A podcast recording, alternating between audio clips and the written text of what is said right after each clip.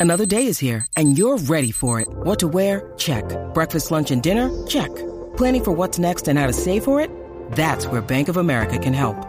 For your financial to-dos, Bank of America has experts ready to help get you closer to your goals. Get started at one of our local financial centers or 24-7 in our mobile banking app. Find a location near you at bankofamerica.com slash talk to us. What would you like the power to do? Mobile banking requires downloading the app and is only available for select devices. Message and data rates may apply. Bank of America and a member FDIC. Let's talk about today's sponsor, Javy Coffee. Javy Coffee is the way I love to start off my morning. I work very, very hard for you guys to put out the best content possible. And I get my energy from Javy Coffee. Would you like to have that same energy that I have every single morning? Well, you should try Javy Coffee.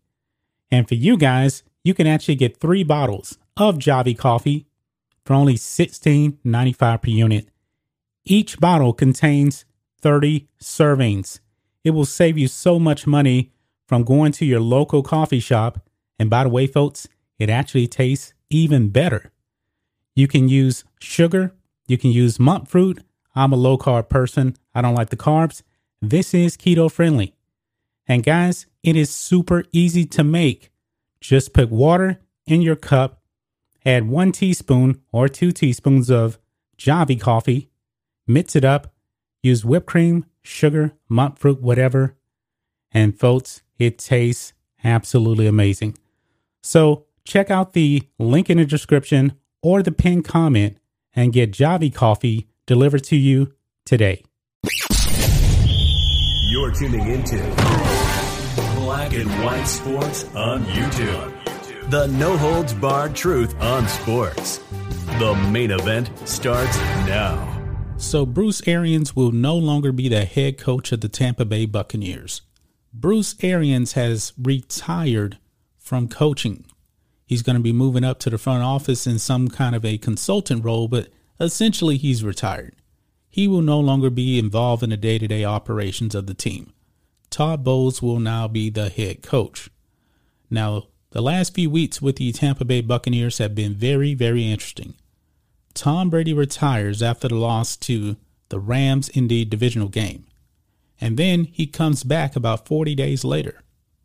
And now, Bruce Arians, the head coach, steps down and retires from coaching. Oh boy, this pretty much confirms a lot of the rumors that we were actually thinking.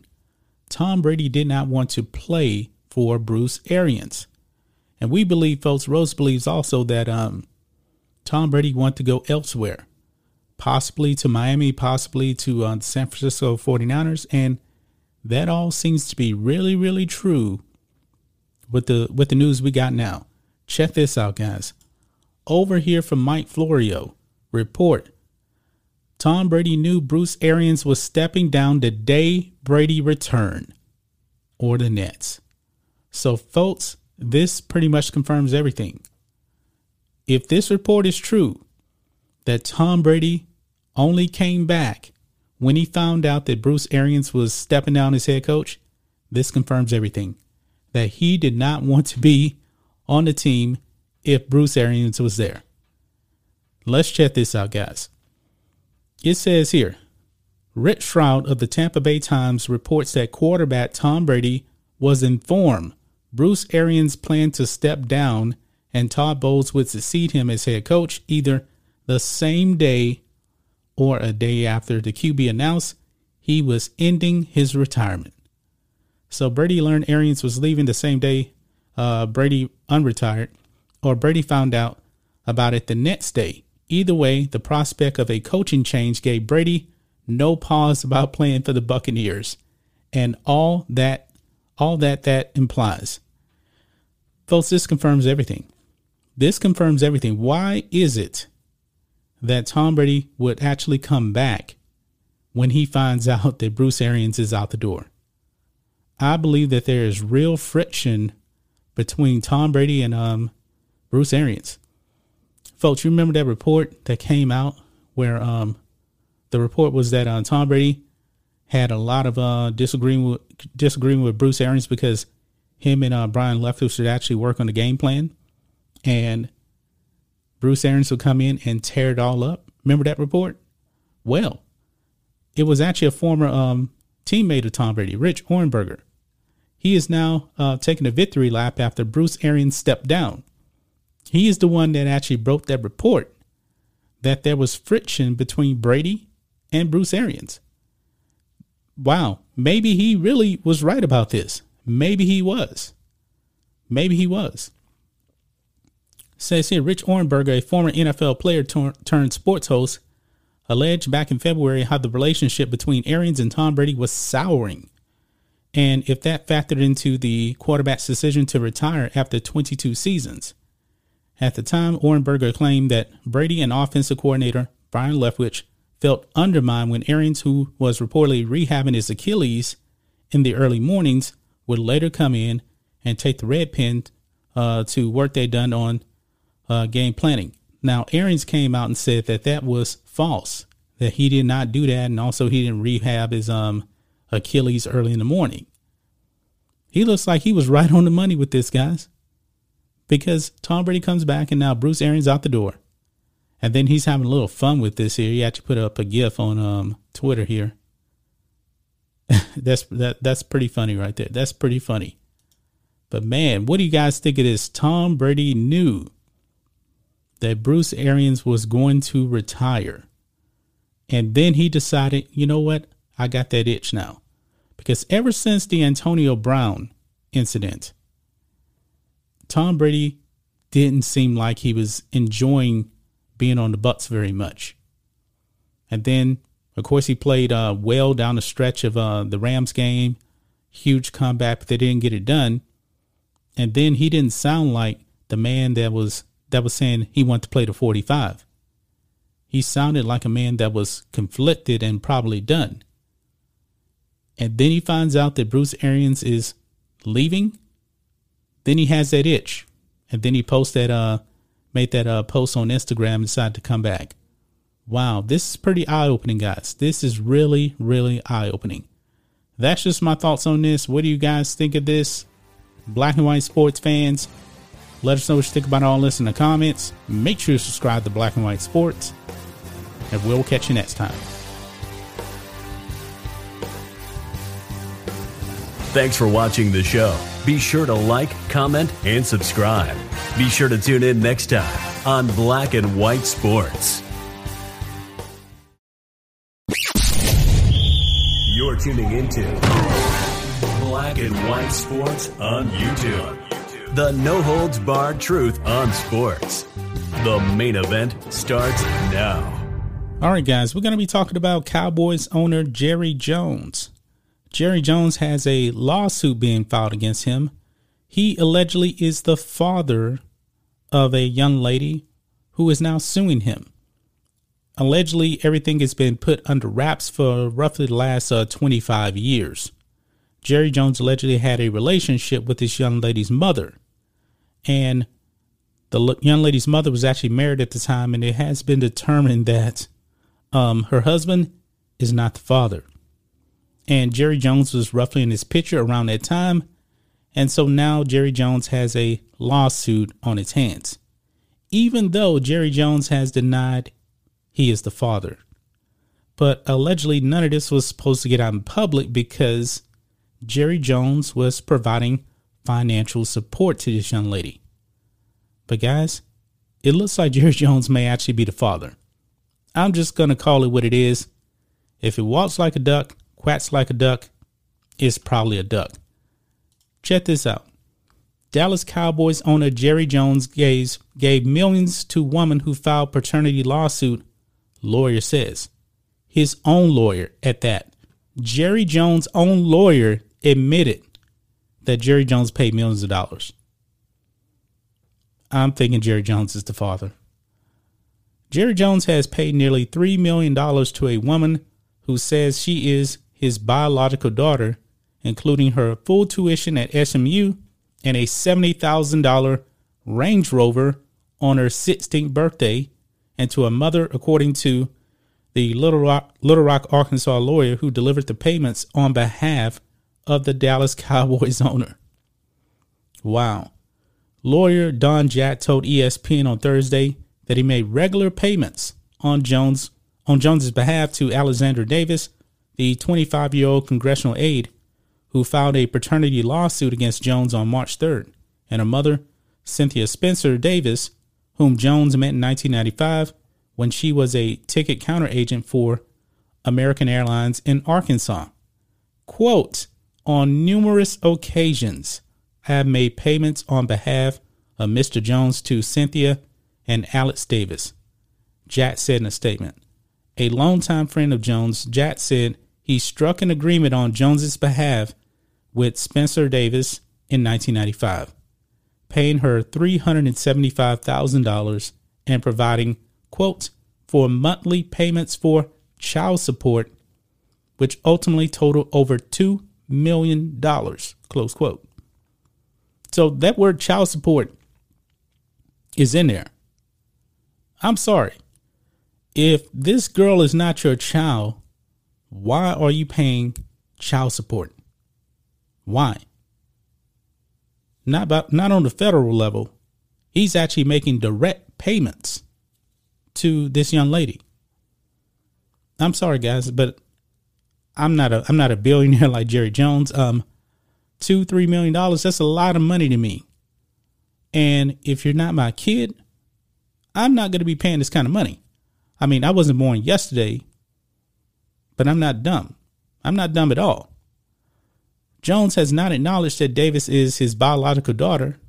Asked why he used the term child support in a statement, Jack said, quote, I used the term child support because that's what the agreement calls it.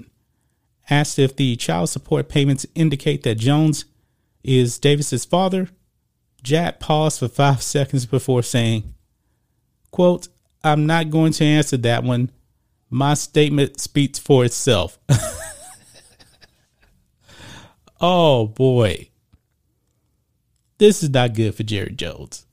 I, I think, man, it's about time Jerry Jones came clean. It's it's clear as day at this point that Jerry Jones is pretty much acknowledging that Alexandra Davis is his daughter. But he wants to keep this thing under wraps, allegedly because there was supposed to be silence in this whole thing, but it got out there. And I believe the only reason, from what, from what I understand, why all of this actually got out there is because when she got a job, she and she works in um in government or something like that. She had to actually had to um, provide who her father was, and she couldn't lie, so she said Jerry Jones, and that's how his name actually got out there. But folks, Jerry Jones's own lawyer has come out now and admitted to making these payments on behalf of Jerry Jones. Where's Maury Povich when you need him? Because he would say, Jerry, you are the father. Wow. Jerry just needs to go ahead and do a DNA test. Maybe he already has, maybe he already knows this, but everything is on a hush hush, but now it's public, man. Jerry, go ahead and take your take care of your your responsibilities. Go ahead and do it publicly, man because all this stuff behind the scenes, not a good look. Not a good look at all. But that's just my thoughts on this. What do you guys think of this? Black and white sports fans, let us know what you think about all this in the comments. Make sure to subscribe to Black and White Sports. We'll catch you next time. Thanks for watching the show. Be sure to like, comment, and subscribe. Be sure to tune in next time on Black and White Sports. You're tuning into Black and White Sports on YouTube. The no holds barred truth on sports. The main event starts now. Black and white sports fans, we're going to be talking about the New York Yankees in this video, mainly their general manager, Brian Cashman. Now, the Yankees have not won a World Series title or even been to the World Series since the 2009 season.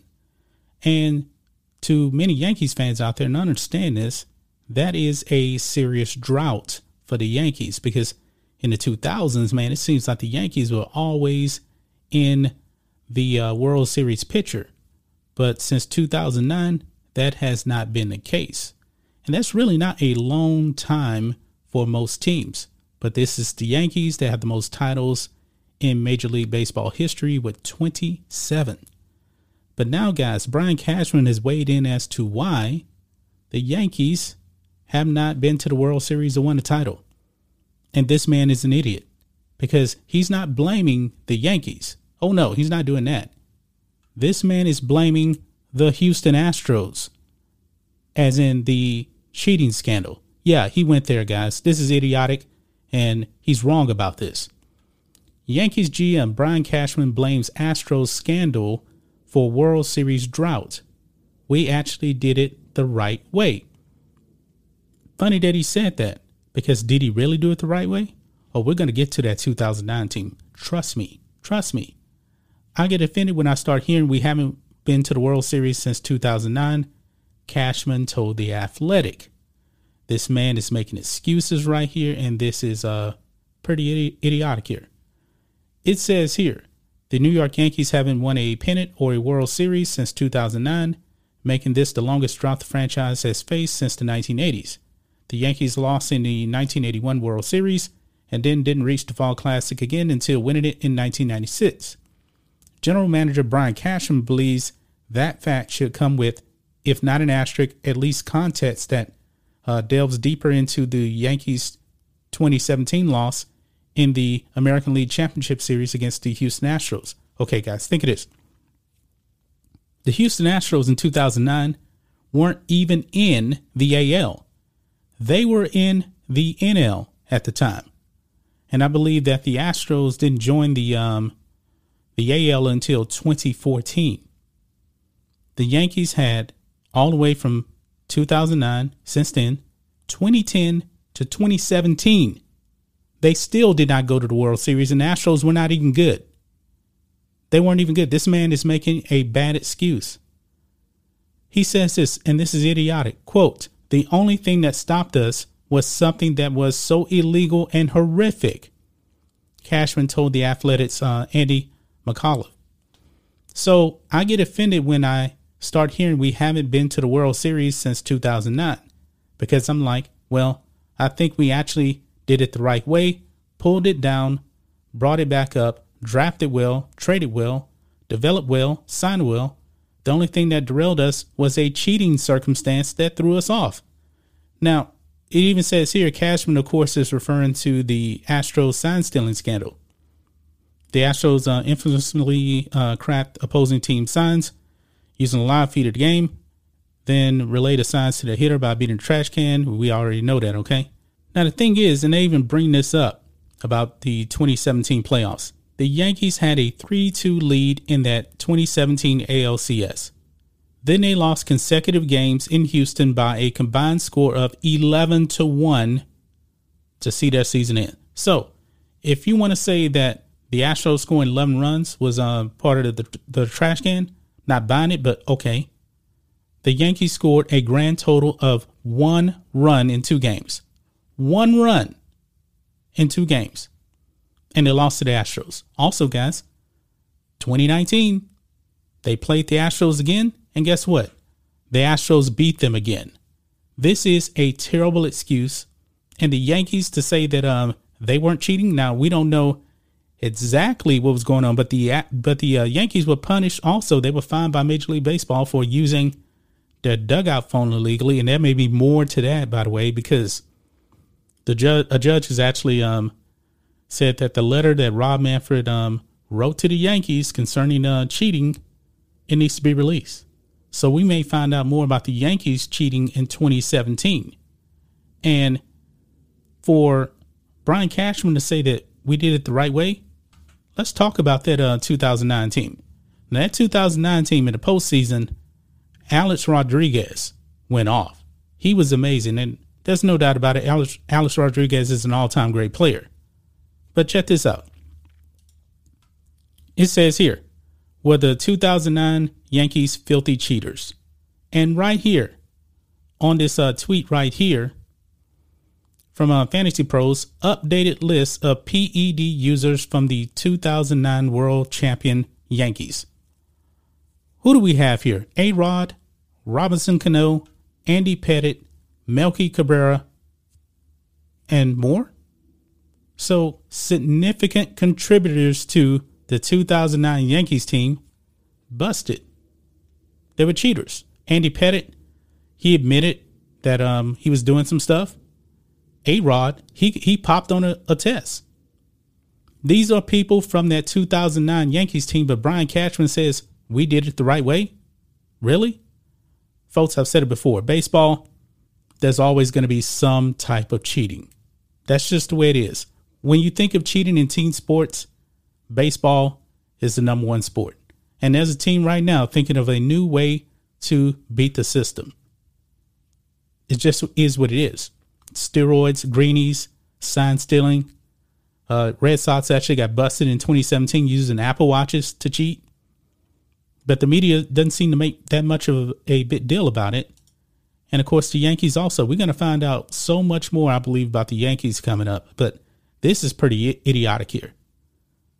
The Astros defeated the Yankees because they were the better team.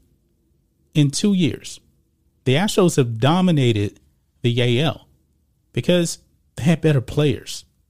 That's just the way it is. Your team in 2017 scored one run in two games. You're not going to win any games like that, Brian Cashman.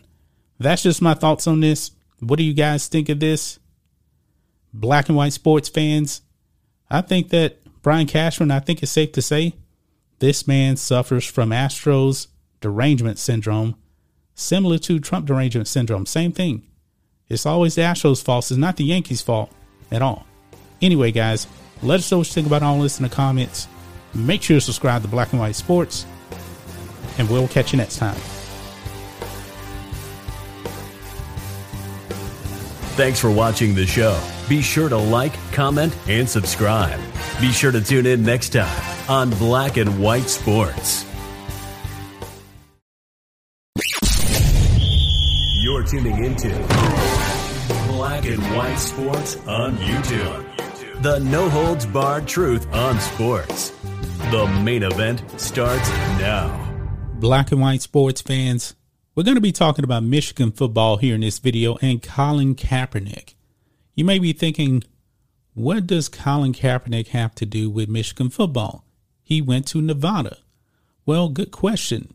Who is the head coach of Michigan? That would be Jim Harbaugh. Jim Harbaugh actually coached Colin Kaepernick with the San Francisco 49ers. And Michigan football now has done something to outrage the fans. Uh, Rhodes actually told me about this this morning. Uh, Rhodes is under the weather today, so I told him I would actually do this video because when he told me this, I was like, man, I know you're going to make a video on this. Then he told me he, w- he was feeling sick, so he's going to doctor. So I said, all right, I will do this video here. But Colin Kaepernick, guys, has been named honorary captain for Michigan spring football game. Rhodes is not happy about this whatsoever. He is pissed off about this. And he's not the only one, guys. He's not the only one. Colin Kaepernick, this man is an idiot. He's an idiot. He's a professional victim. And he is grifting to make a whole bunch of money off being a victim. But let's read this, guys. Colin Kaepernick, the former San Francisco 49ers quarterback, who in more recent years has been known for his social activism and his stance on racial injustice, will be back on the football field this weekend. Kaepernick is the honorary captain of Michigan's spring football game on Saturday at Michigan Stadium. The program announced Wednesday on Twitter. Three photos were included in the post one of Kaepernick holding a number seven Michigan jersey with his name, another of him posing uh, with returning starting quarterback Cade McNamara, and another of him speaking to the team. And Michigan put this out here. Michigan football tweeted this out. Football family, excited to share the field with our honorary captain for Saturday's Maize and Blue spring game at Kaepernick 7. Hashtag go blue. And you can see the pictures right there, him with Harbaugh right there on the left, and him standing with uh, Cade McNamara and him addressing the team. Michigan fans are not happy about this whatsoever. Oh, the comment section is lit up here on Twitter. Lit up. This one person says, I am a Michigan fan no more. Will be taking my fanhood talents to Ferris State University, where they actually know how to run a football program and have class. Kaepernick doesn't have many fans here from Michigan. Next person says, Guess I'm a state fan. Referring to uh, Michigan State. Let's read some more of these. Are you freaking kidding me? No, we're not. No, we are not. And you know, it's kind of funny, guys, that uh that um Harbaugh has um named Kaepernick an honorary captain at the game because it even mentions it um here. It says during the 2016 NFL season, Kaepernick sparked uh, controversy and conversation across the country with his decision to kneel during the national anthem performed before games. In August 2016, Harbaugh was asked his opinion of Kaepernick kneeling during the first three preseason games that season. Quote, I acknowledge his right to do that, Harbaugh said at the time, but I don't respect the motivation or the action. That was Harbaugh at the time coming down on his starting quarterback. Not long after making the comment, Harbaugh took to Twitter to offer clarification. Quote, I apologize for misspeaking my true sentiments, he wrote. To clarify, I support Colin's motivation it's his method of action that I take exception to. And now he has this man as the honorary captain of the game, who is not even a Michigan alum. I'm pretty sure that he actually could have found some uh, Michigan players, former Michigan players, to actually um, represent the blue and be the honorary captain. This other person says, Go blue. As a serviceman, I don't like the kneeling during the anthem, but every day I spent serving uh, was his right to do so. Why fight for freedom, freedom of speech, only to squash it in action? Well, Kaepernick is a is a Marxist, and Marxists don't like freedom of speech. They like compliance. They want you to bend the knee. Well, Another person says they tried to make it seem like it was exciting having Kap there. 0% chance he would ever have played on this team as a QB. Worth noting, at uh, U Michigan football has two QBs on their roster right now that are markedly better than Kaepernick ever was. wow. Let's check out another one here. Let's find another good one here. Oh, this is a good one. I will be a die-hard Wolverines fan until the day I die. However, today is a day I'm embarrassed to be a Michigan Wolverines fan. Michigan fans have spoken, folks. They're not happy with this. And this is just a spring football game, which doesn't even really mean much. But this just tells you how people despise Colin Kaepernick. Now, everyday fans, they're not buying into the lies of Kaepernick. But we're starting to see the media, the leads, and you know, celebrities out there, they want you to embrace Kaepernick. Kaepernick hates you. Kaepernick hates this country. Kaepernick disrespects this country. Now, I'm a um, military veteran myself. I respect the right to do that, but I find act extremely disrespectful. Extremely disrespectful. There has been many people that have actually died for that flag of all races in many wars. And Kaepernick, you know, just stomps on them. These people, man, these far leftists out there like Kaepernick, these communists out there, they hate this country. They want to see the whole thing burn to the ground. And Michigan names this guy an honorary captain. Unbelievable, guys. But that's just my thoughts on this. What do you guys think of this? Black and white sports fans, unreal. Kaepernick still out there grifting, and he has people out there still buying into his lies. Unbelievable. Anyway, guys, let us know what you think about all this in the comments. Make sure to subscribe to Black and White Sports, and we'll catch you next time. Thanks for watching the show. Be sure to like, comment, and subscribe.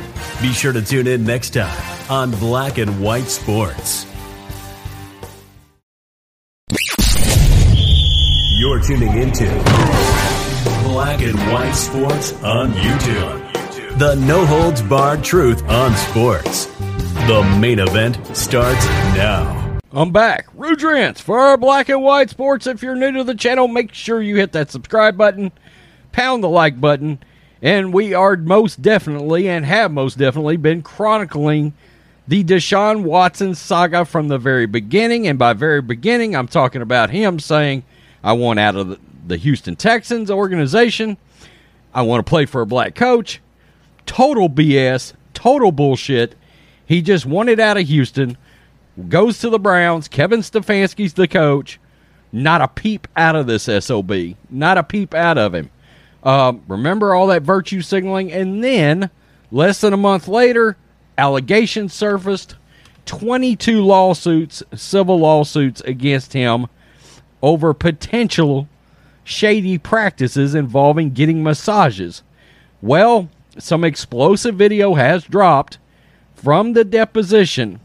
Okay, and my look, my my my thing from the very beginning has been this. We're not talking about a running back, safety, cornerback, no other position needs to have the self-awareness and the judgment on and off the field than a franchise quarterback. And it's clear this guy does not have franchise quarterback like judgment skills off the field. Okay? You're representing the team, you're the face of the team. Cleveland Browns fans, whether you like it or not, you've got a large section of your fan base that is mad as hell right now. Plain and simple. It's a thing. They're angry. And you got NFL owners that are pissed because this guy got so much guaranteed money. Let's get to this deposition video because, I mean, it's ridiculous. You're looking for quote unquote massages, but you sure seem to be awfully shady about getting it. And you definitely didn't do your homework on who you were getting the massages from. Wow. Megan Turner outkick video from Deshaun Watson's deposition is released. I will play it.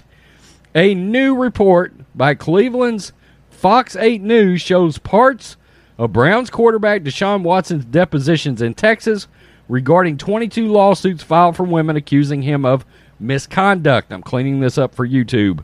Fox 8 News reports the videos include clips from two depositions with two of the women who filed lawsuits. In the footage, Watson admits he did not tell his previous team, the Houston Texans, about his massage appointments. Let it be noted that if a player wants a massage, feels like he needs mas- massage therapy, do you realize that the Houston Texans or any other NFL team will fully set that up and send the player to the masseuse? That is an absolute thing. It's been going on for as long as I can remember in the NFL. He chose to hide this from the Houston Texans. I'd love to know why. The 26 year old quarterback was asked why he drove 30 minutes to attend a massage session, why he brought his own towel with him, and if he sought out massages with particular women's women because they were attractive. Fox 8 reports 22 women were strangers that Watson met through social media because that's how everybody finds massages. And said in depositions he reached out to them for massages. And then the bullshit answer of the fact that this guy can't actually give an answer because you got a girlfriend? Okay. Let's do this. This video's went viral now. So you think you saw a story that involved her? Definitely possible. Definitely possible. Did you find her attractive? That wasn't my intention, sir. I didn't ask you what your intentions were. I can't answer that. I have a girlfriend, so that wasn't my intention, sir. So you can't you can't answer that because you have a girlfriend. Because that's not what I was looking for. What did you want from her? Just a massage. Was she a massage therapist? Yes, sir. Licensed? I'm not sure, sir. Trained? I'm not sure, sir. Schooled? I'm not sure, sir. Did you tell the Texans you were doing that? No, sir. Did you tell your trainer you were doing that? No, sir. Pretty risky to go to some place you've never been before, to have somebody you didn't really know, you didn't know anything about their, their skill level to give you a massage. So what I'm trying to figure So, look, that looks incredibly bad. Incredibly bad. I mean, he jumps out there to get massages. He has no idea, idea, licensed, trained, schooled. You're an NFL quarterback. You make millions of dollars. That wasn't part of the priority for you to get a massage.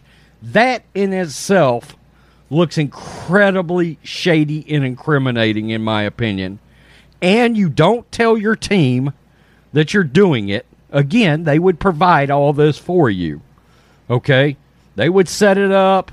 And, and, on top of that, look, massage therapists that are involved with working with NFL players, they are trained to specifically work on areas that NFL players have issues with. Okay? The hamstrings, the quads, the ass, all of that is a thing in the NFL. Okay? These these people are trained specifically. They know what gives NFL players problems and how to address them. Okay? I know that for an absolute positive fact. I've been told that by N- former NFL players. Okay? So, well, I mean, what's the deal here, Deshaun Watson? This looks terrible. It looks terrible. Again, we're talking franchise quarterback. We're not talking uh we're not talking your your third safety on the roster, okay? All right? We're talking about a guy that the Browns just gave 230 million large to. Fully fully guaranteed with insulation so he doesn't lose money if he gets suspended. I mean, this looks terrible. Absolutely terrible. And then you use the excuse, I can't answer because I got a girlfriend. And who the hell goes finding massages on social media? That's a thing? I mean, you literally don't look up actual massage places, probably something that's involving um, full therapy and, and all that sort of thing. There are a- actual, like, we have a place here in town. You can go get massages that put emphasis on athletics. You see what I'm saying here? I mean, look, I'm sorry, but for for me, if I want a franchise quarterback, I want a guy that's got good judgment on and off the field. Patrick Mahomes, Lamar Jackson, Russell Wilson, right? Uh, Tom Brady. I mean, these guys that's got really good judgment on and off the field. Aaron Rodgers, for all the crap that everybody hates about Aaron Rodgers, never had anything like this off the field. Plain and simple. Hadn't been a thing. Not happening. Okay? Tell me what you think, black and white sports fans. Man, this this video's incriminating in my opinion. Who knows what will happen to it? Because at this point, there are so many political affiliations that have now come in to court judgments, which they never should. Okay, what we're seeing right now. Okay, Supreme Court nominee. But there's so much of that now. Who knows if justice will be served here at all?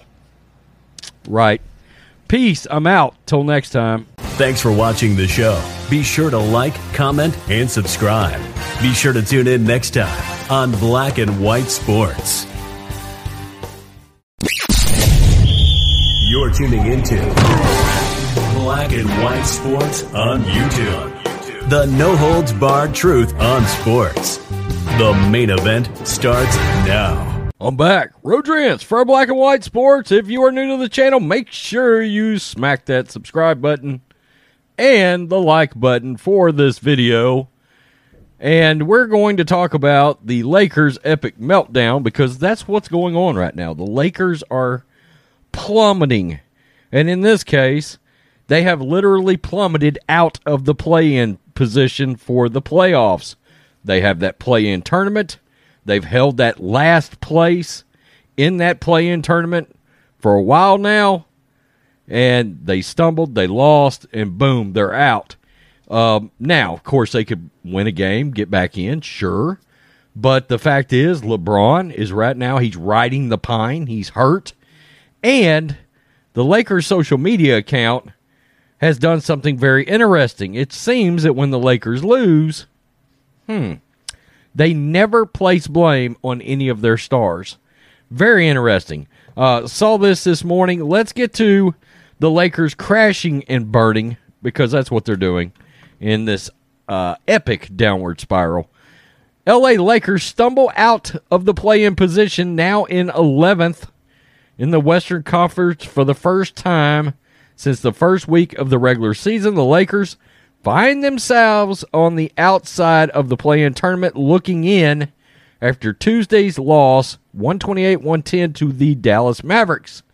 Playing without LeBron James, left ankle, Anthony Davis, old street clothes, the Lakers trail by as many as 37 points as Luka Doncic recorded a 30 point triple double through the first three quarters of the game. Good God, 34 12 and 12. Quote, we just didn't execute well enough and play with enough toughness. IQ, intelligence, focus, and fight. He says IQ. Wow. I guess he's calling his players idiots. Lakers coach Frank Vogel said, So, not acceptable, just a poor performance across the board. Coaches, players, everybody. LA is currently number 11 in the Western Conference with seven games remaining. The Lakers are 31 and 44 and have the same record as the number 10 Spurs, but the Spurs own that tiebreaker. Wow. Looking ahead, the final stretch, the Lakers have gone 4 and 10 against their six remaining opponents. Now let's look at this because this is very interesting. This is from Larry Brown Sports. Lakers social media team has turned surprising player into a scapegoat. And that's not that's not him. LeBron James, he should of course be the player getting all the attention. He acts as the general manager. He wanted this team put together. He wanted to push guys like Kyle Kuzma and Brandon Ingram out the door in order to get Anthony Davis. And of course, the historically piss poor acquisition of Russell Westbrook. The finger pointing for the Lakers' dismal season continues, and it appears to be making a scapegoat of an unlikely player on the roster. Content creator Kenny Beecham shared some research this week about the final score graphics that have been posted by Lakers social media team this year. Beecham found that LeBron James, Anthony Davis, and Russell Westbrook have zero total appearances on graphics following losses. Instead, Malik Monk has been featured the most times on post loss graphics with 10 total appearances out of 43 losses. Meanwhile, the James Davis Westbrook trio has been featured a total of 19 times when it comes to post win graphics. The Lakers have 31 wins. And here are the examples that f- featured Monk. There he is right there. That's a loss. There he is right there. That's a loss. There he is right there. That's a loss. And then when you get a win, then they put LaChina James on there. There he is. There's street clothes Anthony Davis after a win. There he is. Even though Carmelo Anthony scored 28 in that game. And there's Russell Westbrook right there. Scapegoating Monk for the team's losses is pretty misguided. Monk is by no means a perfect player. He struggles on defense, consistency, and creating for others. But he is on a minimum deal as one of their best shooters and scorers is the one offseason signing that actually worked out for the Lakers. They completely whiffed on several others like Kendrick Nunn, Kent Bazemore, Trevor Ariza, and DeAndre Jordan, to name a few. At the same time, players who are making much more money have been way bigger problems for Westbrook. He is making this is ridiculous. 44.2 million this season and his struggles have been well documented. Davis is making 35.4. He's missed over half the season. Even James making 41.2 has become a glorified stat patter this season. Yeah, yeah. So he's out there padding his stats right now, while the Lakers are crashing and burning. So the Lakers are currently out of the play-in tournament, and when they do lose, they never blame the three guys that are most responsible, most notably, and I'm going to continue to say it LeBron James. It's LeBron James. It's your team. You put it together. You go to these teams like you did with the Lakers. You become the pseudo general manager. Everybody knows you're the ones going out there behind the scenes talking to players. Start you start plotting guys getting out the door. You start plotting against the coaches, get them out the door.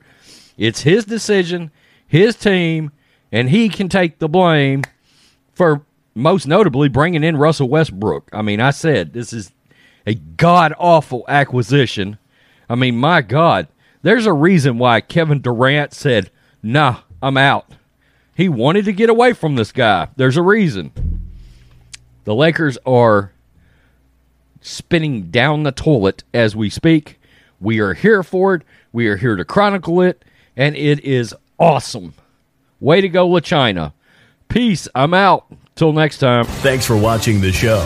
Be sure to like, comment, and subscribe. Be sure to tune in next time on Black and White Sports. You're tuning into Black and White Sports on YouTube. The no holds barred truth on sports. The main event starts now. Black and white sports fans, we have some breaking news from the NFL. Bruce Arians, head coach of the Tampa Bay Buccaneers, has now retired from coaching. Not necessarily from the NFL, but from coaching. As you guys can see here, Todd Bowles to take over as head coach of Tampa Bay Buccaneers, with Bruce Arians stepping into front office role. Now, Bruce Arians has been a head coach for three seasons uh, of the Tampa Bay Buccaneers. He's won a Super Bowl with uh, with a Tom Brady and I find the timing of this uh, very interesting right now, considering that uh, Tom Brady just came back out of retirement, which, if you want to call it retirement, I don't really even consider it a retirement. But the draft is coming up too, so I guess he made the move now rather than actually making it later.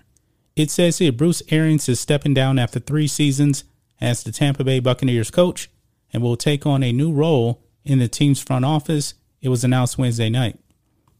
The Buccaneers are promoting defensive coordinator Todd Bowles to head coach. Quote, I appreciate I am appreciative of the family and Jason Licht for having faith in me to take on this role and to Coach Arians for his support and guidance over the past four decades, Bowles said in a statement. Tampa has become home for my family, and we are excited to remain part of this community for years to come. As an organization, we have all the pieces in place to continue the winning standard that has been established here in recent years. I'm eager to get started on started with our players, coaching staff, and front office in pre- preparation for the 2022 season. According to the team's release, Arians informed his coaching staff and players of the change on Wednesday. He will assume the role of senior football consultant and said in a text to ESPN's uh, Jenna Laine that he doesn't see this as a retirement. Quote, no, moving to the front office, he said in a text message, I'm still working. So he's a senior football consultant. That's not really, I would say, an everyday job. I could be wrong, but what those consultant positions, you know, they're not really into the day to day operations of the, of the team. So essentially, I guess he's kind of retired, but not really. In a statement, Arians said, quote, I've accomplished more than I ever dreamed I could um, I could during this um, incredible coaching journey. Winning Super Bowl 55 at our home stadium with my mom and family in attendance was really the last item I wanted to check off my career bucket list. For me, this is about more than just uh, trying to add more wins to my coaching record. This team is in a much better place than it was three years ago due, due to Jason's uh, great work and the Glazer family's commitment to winning. Before you start thinking about uh, this is a hit my health, don't. This is the best I've felt in year, many years, and I look forward to helping this team continue winning through my new role. Yeah, uh, Bruce Arians, I believe he had a cancer a few years back, if I'm not mistaken. So there you have it, guys. Uh, Bruce Arians, out of the blue, is now retiring and going to be a consultant. Now, I must ask this question here though. Did Tom Brady really have anything to do with this? Because we've been hearing a lot of stuff, you know, that uh, Tom Brady really didn't want to play for Bruce Arians anymore, and that the working relationship with with uh, Bruce Arians wasn't the best. Like uh, him and uh, Byron Leftwich should actually work on the game plan, and then Bruce Arians would come in and tear it all up. That's a rumor. I don't know, but Todd Bowles is new head coach. That's who uh, Tom Brady is going to be working with. Uh, he's definitely going to be distanced now from um, Bruce Arians now. But that's just my thoughts on this. What do you guys think of this? Black and white sports fans, let us know what you think about all this in the comments. Make sure you subscribe to Black and White Sports, and we'll catch you next time. Thanks for watching the show. Be sure to like, comment, and subscribe. Be sure to tune in next time on Black and White Sports. You're tuning into Black and White Sports on YouTube. The no holds barred truth on sports. The main event starts now. Black and white sports fans, we have been very clear on this channel that Lia Thomas was just the tip of the iceberg. Women's sports has been under attack. It is. Biological men are competing in women's sports and it's growing. Lia Thomas was the tip of the iceberg. And we have said before if women do not speak up on this, this will destroy their sports. Why should we actually care more about women's sports than the athletes that actually compete? And for the most part, not a lot of women were actually speaking up, speaking out, I should say, against uh, Lia Thomas until it was too late. When Lia Thomas actually won a NCAA championship in swimming. And then women started complaining. Well, now, guys, we have another Lia Thomas here. And this is in uh, cycling here in Great Britain. Transgender cyclist Emily Bridges to compete in first women's race against gold medalist Lori Laura uh, Kenny. Now, I started to um, actually shoot the video on this, and then I did a little bit more research, folks, and guess what? Check this out. Trans cyclist Emily Bridges banned from racing at British meeting after UCI ruling. UCI is the governing body. Why, you may ask? Well, that is a good question here. I believe really that it was because there was a lot of backlash with um, Emily Bridges competing against women. Want to know why, folks? Emily Bridges transitioned a year ago. And just a few weeks ago, folks, check this out. It even says it here. A few weeks ago, Bridges actually defeated men and won a gold at the men's point race at the British Universities Championships.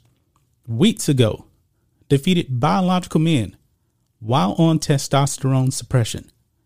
Think about that, guys. And this person still beat the men. And the women were not happy whatsoever. The women were pretty vocal about this. Check this out.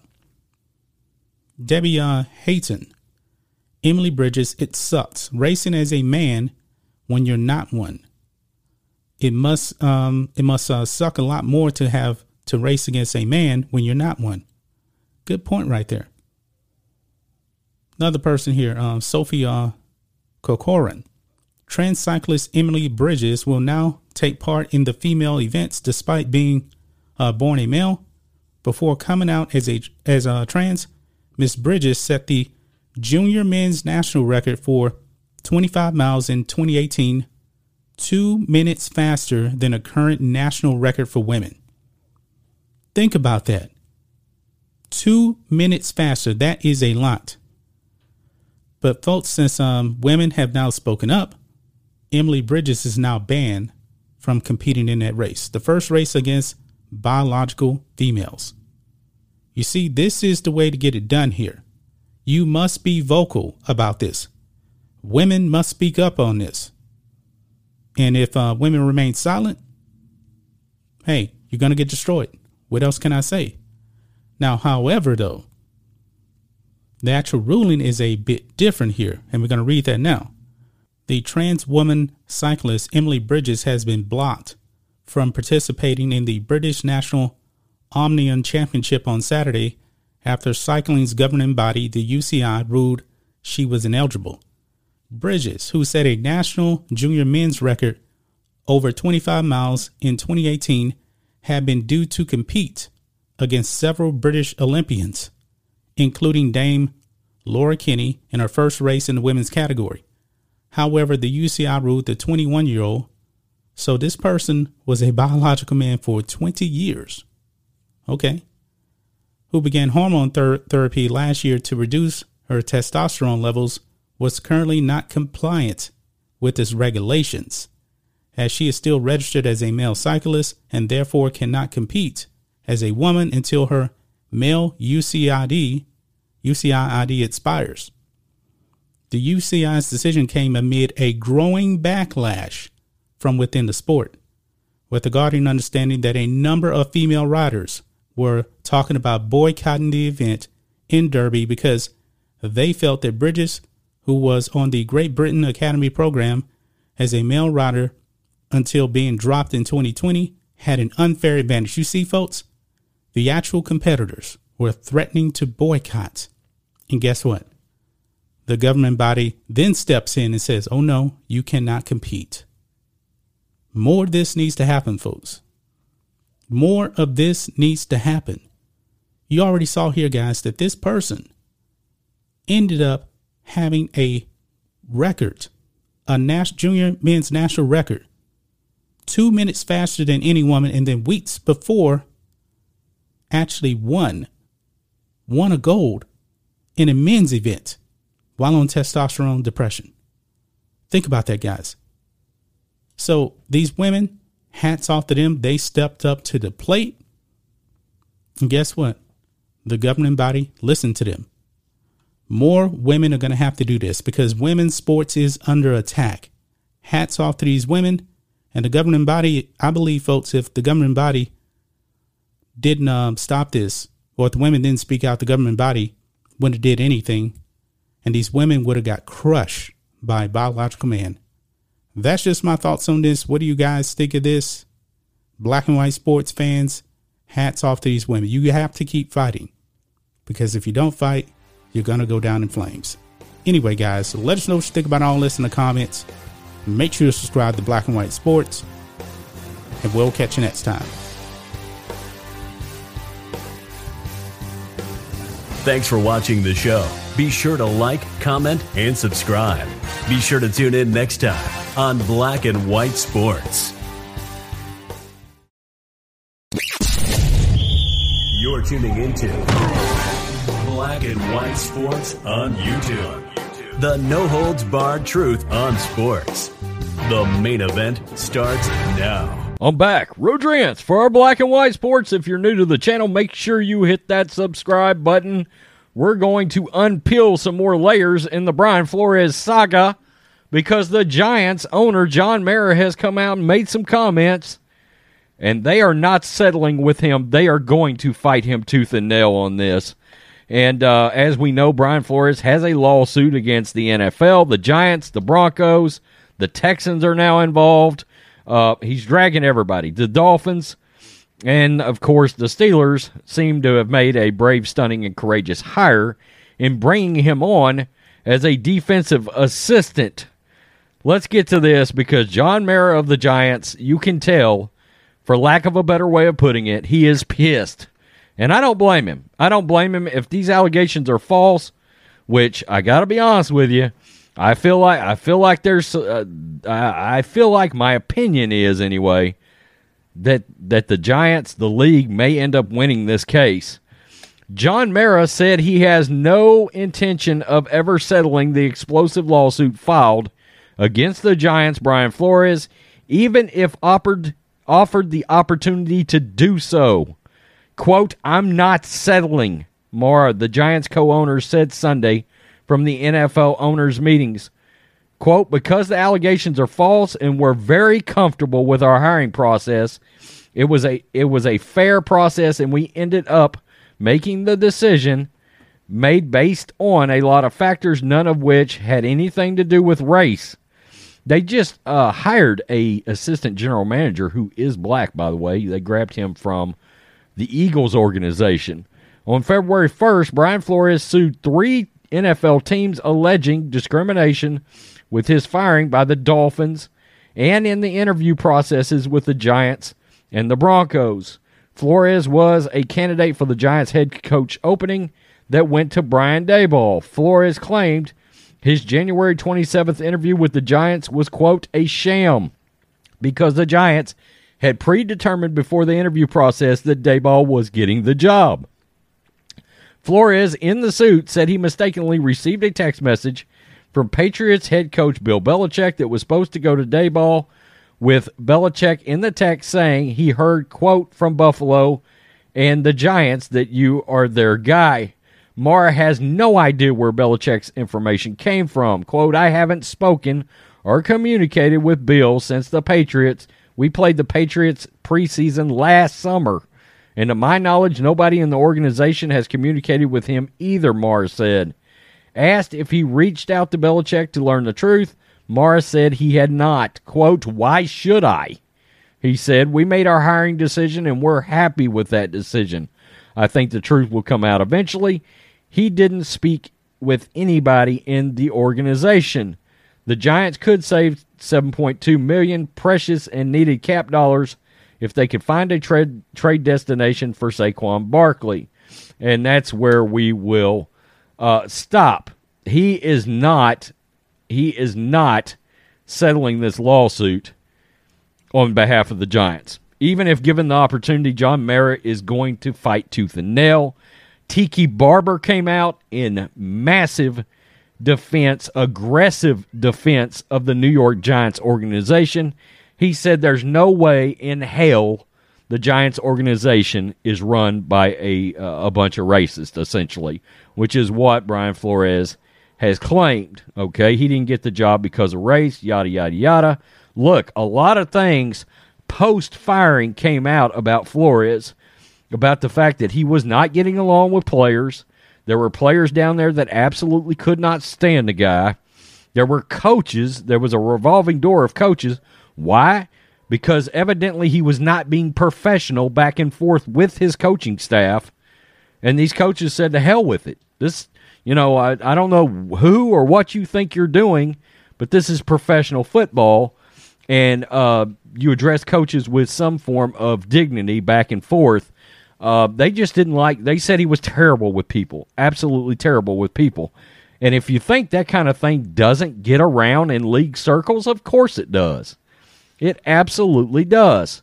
And uh, of course, Mike Tomlin, it looks like essentially gave uh, Brian Flores a job. I hate to say it because of his race. I mean, that's that's repugnant. And look, if I was a person of color, which I am not, but if I was, I wouldn't want a damn thing handed to me. I that would be insulting. I would be insulted by that. Furious. I want a job based on my credentials, my qualifications, and whether or not I am qualified and the best person for the job. No other reason. Period. Uh, so tell me what you think, black and white sports fans. John Mara, he's always been known as an owner with very high character. This one's going to be tough for Brian Flores, okay?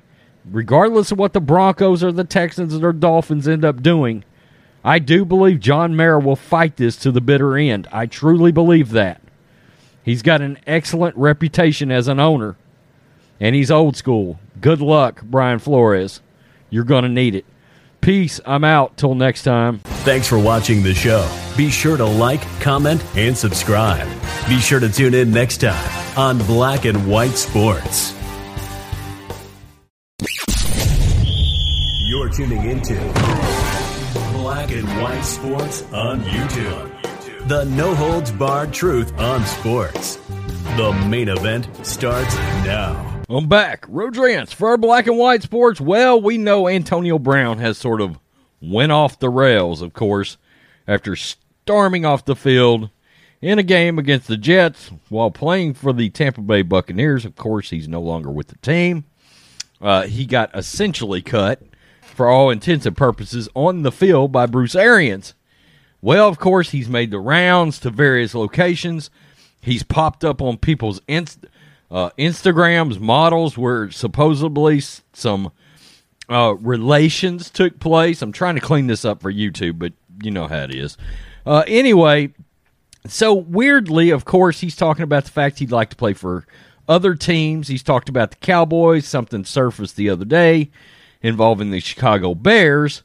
And who knows if he will ever get another NFL gig. I'm the first to acknowledge the guy is an all world talent on the field. On the field when he stays on the field and his, he- his head seems right. Uh, but his head's not right. Let's be real, okay? It's just not. And so yesterday he put something up. This seems, I got to be honest with you, this seems really low to me. Uh, having relations with a woman and then exposing it online. It doesn't make any sense. I'm not sure why he's doing it. And on top of it, it seems he's asking for money here. And this involves another star wide receiver from the NFL. Antonio Brown posts a picture of himself in bed with DeSean Jackson's ex girlfriend, Cydney Christine, threatens to expose her if she doesn't pay him $5,000. I mean, my first thought is you need $5,000 from anybody? How much money have you made in the league? It's got to be a ton. Um, I mean, whether you need the money or not, this is just tacky. Antonio Brown has some issues with DeSean, uh, DeSean Jackson's ex girlfriend, Cydney Christine, aka Little CC. On Sunday, Brown posted a picture of himself in bed with Christine with the caption, quote, Stop playing with me. Right here. That's him. Right there. There she is. Got got the uh the bottom of her face from her nose down is hidden. And he has dead cat on there, and then he goes on to say some other colorful expletives right there. Brown followed up by posting the DMs between the two. This is crazy. In which he threatened to expose her if she didn't pay him $5,000. And he's out here, he's talking about she's playing a victim. And she's actually really cordial. She's, please don't do that to me. I'm really sorry. I just didn't like the way you were talking to me. This isn't going to help anything. What can I do to fix it? He says, "Send me some money, B. 5000 or you will be exposed." And and she says, "I will. What's your PayPal?" Comes back and says, "Ho, you know, stop playing with me, B. I'm going to show you this time." Okay, I will try to send it back to you. It's unclear what be- the beef Brown has with Christine. Christine had been previously linked to DeSean Jackson and was last seen with him as recently as a few weeks ago. Wow. So uh, now it says DeSean Jackson's ex girlfriend, okay? Um, I don't know how far removed that is. And the question is, when was the picture taken, too? Okay, I mean that's something that's sort of, I guess, up in the air as to what the actual dates were for the pictures. Who knows? But the point being, this is where Antonio Brown has has gotten to. I mean, from superstar wide receiver to seemingly trying to, for lack of a better way of putting it, it seems like he's quote unquote trying to extort money from somebody over some pictures, tell, saying he's going to expose. Um, you have to wonder if there's video involving this situation that maybe he, he's threatening to uh, leak out. At, at this point, we're just speculating, okay, on all of this. We don't know for sure, but he clearly asked her for money or, or she would be exposed. They would be exposed. Wow, for somebody that is theoretically looking to try to get back in the NFL and wants to go play with uh, the Ravens or the Cowboys or the Bears. You know, he, he has come out and said he'd like to play with Lamar Jackson. Lamar Jackson said he'd like to play with him. I mean, again, nobody is taking anything away from the guy's talent. But look, off the field is a thing. You know, um, character is a thing, and you got to wonder. I mean, it's not like the situation with the Bucks happened, and then he went into low profile mode. No, he just kind of he just kind of exploded. I think he's I think he's trying to um, I think he's trying to be more of a social media star at this point uh, than a football player. Strange behavior from Antonio Brown and asking a lady for money after y'all have had relations. That's man, can he does it get any tackier than that? That's pretty tacky. Tell me what you think, black and white sports fans. God, I mean, it seems like every other week there's a big Antonio Brown story. He's going to stay in the news, I have a feeling. Peace. I'm out. Till next time. Thanks for watching the show. Be sure to like, comment, and subscribe. Be sure to tune in next time on Black and White Sports. You're tuning into Black and White Sports on YouTube. The no holds barred truth on sports.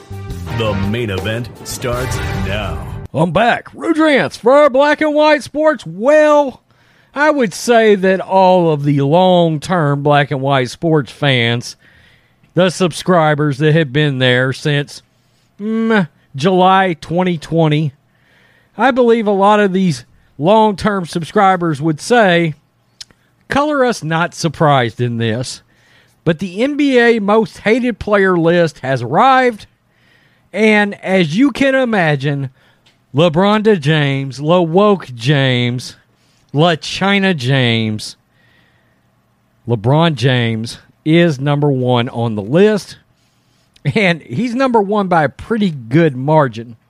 Now, we've been very vocally critical on this channel of LeBron James, and for a number of reasons, from idiotic political takes uh, to just putting the NBA in a position where it will be in much, much worse shape with him leaving than when he found it.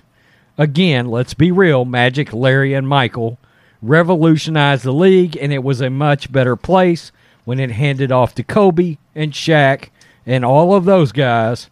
And LeBron essentially leaves the league having no ratings. Imagine the NBA Finals just five years ago, four years ago, 18, 19, 20 million viewers. can't can't hardly draw 5 million viewers in the finals now or 6 million on a really good day. Let's get to this. These are the most hated NBA players of 2022 and the gap between number 1 and the rest is huge, BroBible. NBA players take a lot of heat on Twitter, arguably more than any other sport, because many players are so accessible using available Twitter data assessing negative tweets, a recent study showed the most hated NBA players. There are a lot of NBA haters out there. We know this because a recent study tracked down all of the haters by combing through negative tweets. The end goal was to discover who the most hated NBA players are, and what they found is there's one extremely hated NBA player and a handful of players who get hated on, and then the rest of the field is way behind. I shared this data below with my BroBible colleagues, and everyone was quick to respond with what they thought the list should look like. Someone was surprised Kyrie Irving wasn't higher on the list of the most hated NBA players. I'm actually surprised uh, I'm surprised by that take. Frankly, I thought I would think he would be further lower down on the list. Another thought, although we are talking about Twitter, Chris Paul should be higher on the list. Really, one of the best guys ever in the league, one of the most high character guys ever. One guy was confused that Ja Morant and Zach LaVine were on the list at all. I can understand that. Coming in at number one on the list of the most hated NBA players is LeBron James. This should not come as a huge shock. LeBron James is one of the most successful and famous athletes on the planet. He's got haters everywhere he goes, and it, as well he should. For comparison's sake, there were 108,036 negative tweets about LeBron James, number one, and 11,749 negative tweets about Rudy Gobert, who is the 10th most hated player. Wow. Roughly 10 times the amount of negative tweets. Look at this chart. It's absolutely. Oh, if this doesn't tell you everything you need to know. I mean, let's look at Kyrie. I mean, essentially, he's got a third less negative tweets, and we're talking about a player that did not get vaccinated, and we're talking about Twitter. Wow. That is absolutely crazy. Here's how the list looks. If that image is too small, LeBron 1, KD 2, James Harden 3. You know, I probably would have Harden as 2. Kyrie Irving 4, Russell. Oh, I take that back. Russell Westbrook would be number 2. Ben Simmons, Joel Embiid, and the list goes on and on from there. Who the hell hates Giannis? Who the hell hates Steph Curry? If I was still watching the National Basketball Association or the NBA, the Marxist Basketball Association, Steph Curry and, and Giannis would be the only two players I would care to watch. Again, it's not shocking LeBron James would be the most hated NBA player in the league. He's been the most dominant player in the NBA for decades and has made a lot of enemies. So, there it is. I don't think they're I don't feel like this is a massive surprise, at least to the ones of us that are paying attention. LeBron James, and I'm just going to keep it real here. LeBron James is the most hated athlete in the world. Number two, I think, would be Megan Rapinoe. And I think number three, I think a lot of people would jump out there and be like, number three's got to be Colin Kaepernick. God dang, he's just so damn irrelevant, far as I'm concerned. I mean, I know he goes out there and he prances around and tries to throw a football like he's ever going to do anything again. But he hadn't played in four freaking years, right? Uh, so I just think he's irrelevant. I think it's LeBron James and Megan Rapinoe. I think that's, I think that is the first two on the list. And I'm sure, you know what? We need to put that list together for this channel, let you guys vote on it. Peace. I'm out. Till next time. Thanks for watching the show. Be sure to like, comment, and subscribe.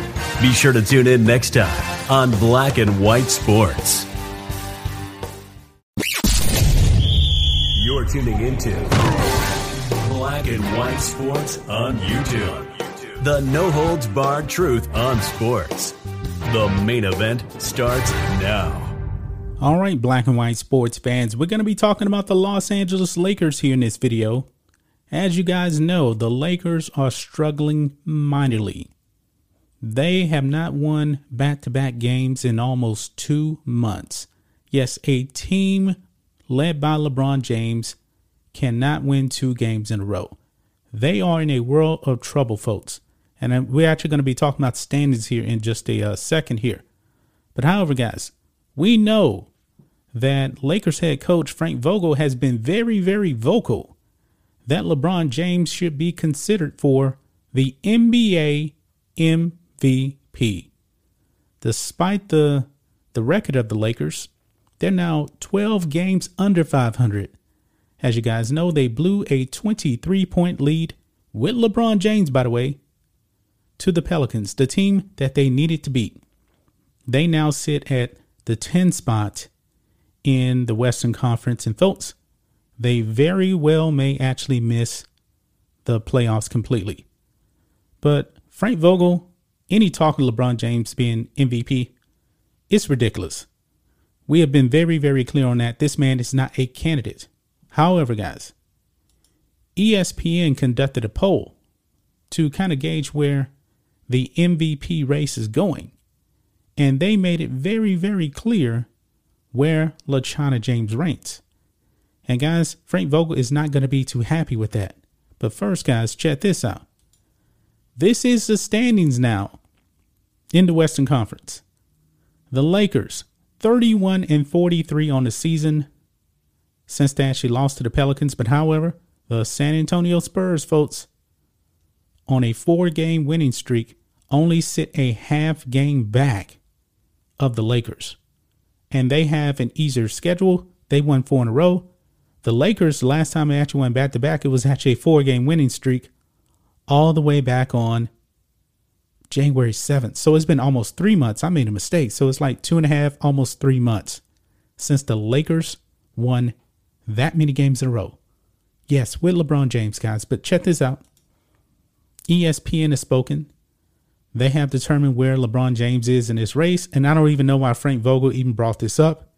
He probably should be, be more concerned about actually keeping his job because chances are, guys, this man may end up losing his job. He may be the scapegoat for LeBron James for this horrific season where there's been so many injuries.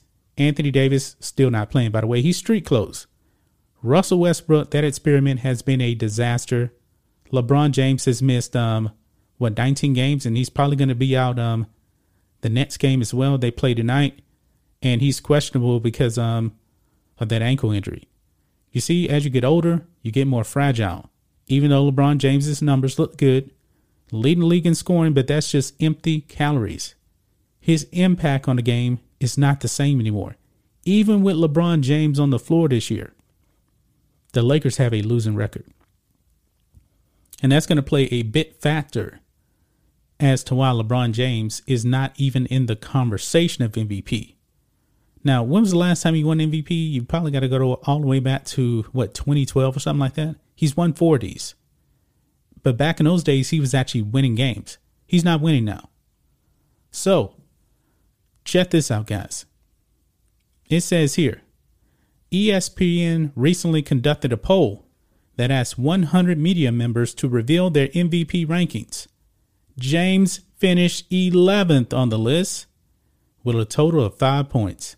He received one vote for fourth place, two votes for fifth, Denver Nuggets big man Nikola Jokic edged out uh, Sixer star Joel Embiid for the top spot on the list. Now, this is the list right here, guys. And honestly, it's probably a two man race at this point between uh, Jokic and Embiid. Of course, uh, Giannis is going to be there too, but everybody else is pretty much out of the conversation. LeBron James and Frank Vogel said he should get MVP consideration. No, he shouldn't. Zero first place votes, zero second place votes, zero third place votes, and zero fourth place votes. He got, uh, no, I'm sorry, one fourth place vote, two fifth place votes, and that's pretty much it. And I don't even know who would even vote this man fourth. He's missed too many games, and the Lakers look at look at where they are, man.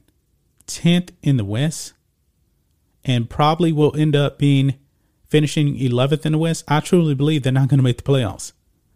So LeBron James even being in the 11th spot sounds a bit too high for me, but um, hey, what do I know? What do I know? Frank Vogel, man, I think he's going to get fired. And he's probably trying to save face because maybe LeBron James has a little bit of influence on the Lakers front office. He's in trouble, guys. He is absolutely in trouble uh, with his job this uh, off season there's going to be a lot of changes, I believe, with the Lakers. But however, since LeBron was actually able to engineer this disaster, maybe Jeanie Buss is going to say, oh no, oh no, no more LeBron guys on this team. He will not have any influence on the team. I mean, even the great Michael Jordan didn't have this much influence on the team. Remember, Jordan wanted some other guys, and the Bulls front office said no. And they were probably right because guess what?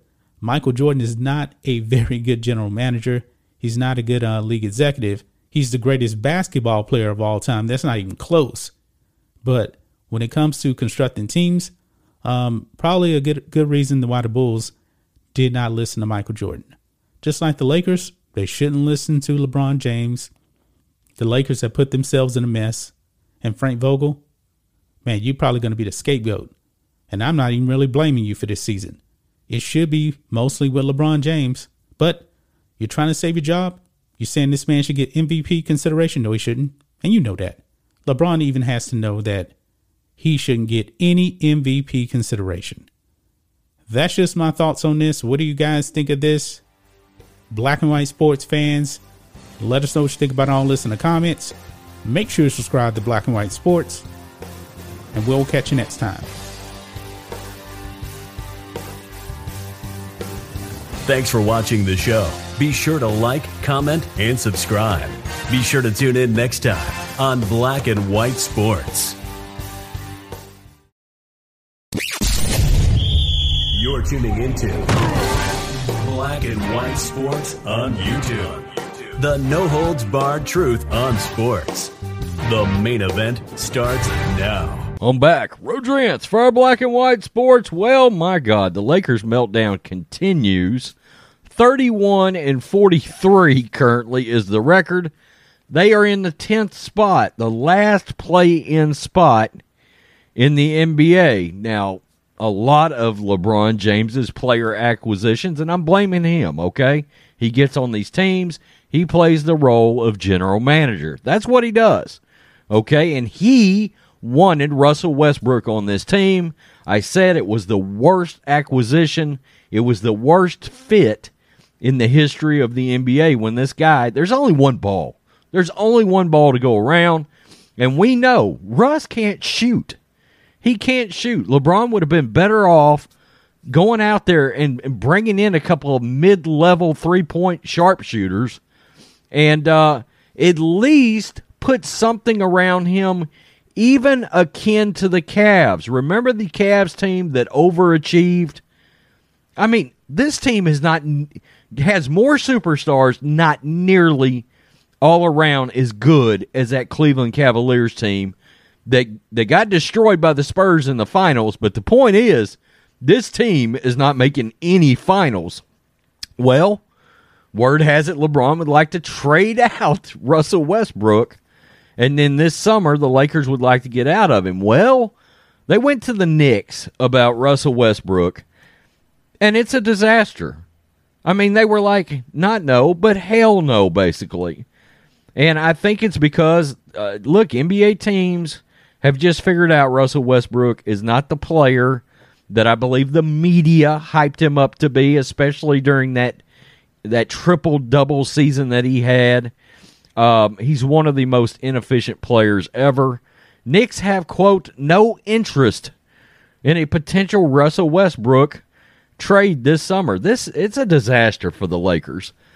A new new report indicates that the New York Knicks are not interested in the idea of adding LA Lakers guard Russell Westbrook. Jake Fisher of Bleacher Report spoke with Marc Stein, he's one of the best in the business, and indicated that the Knicks' lack of interest has been evident for a while. Quote, I pitched the idea to Knicks people, and time and again, going back to the deadline, they have no interest, Fisher said. Everything I've heard is that New York is trying to grow this group as it is and mix and match a few parts and move forward. Westbrook was acquired by the Lakers before the 2021 22 season he was seen by many as an important part of the team's formula to win another NBA title. I mean, look, whoever thought that is clearly not paying attention to Russell Westbrook's career. That vision has since fallen apart due to chemistry issues. There you go. Involving Westbrook and key injuries for the Lakers. The Lakers now simply trying to reach the postseason and may not last long even if they are successful in their efforts. Westbrook's struggles this season will continue to cause the Lakers to make a major effort to trade him after the season ends. Part of the difficulty in making a trade is related to his salary. Barring a massive collapse by teams ahead, the Knicks won't be making the playoffs this year. Their record is 32 and 42. Boy, they've greatly underachieved. Still, they clearly feel that adding Westbrook this offseason wouldn't improve their situation. No, I mean Westbrook is now a Sacramento Kings kind of guy. Okay, let's go get him, superstar. Maybe some people will show up to watch Westbrook play, but he's not going to be a key piece. He's not going to be a key piece on an NBA title team. It's not happening. The Lakers currently have a 31 and 42 record with 9 games left in the regular season. Next up is Sunday contest against the New Orleans uh, Pelicans. And by the way, okay, the Lakers are in the ninth spot. The Pelicans are in the tenth spot. So that's that's a big game right there. That is that is a big game. Now, of course, I'm not going to watch it. You know, I'm not watching the NBA. We're we just don't watch it on this channel because of everything they did. But yes, we're going to call out the Lakers uh, for their their woes. We're here to celebrate the destruction of this team. Plain and simple. They put this team together.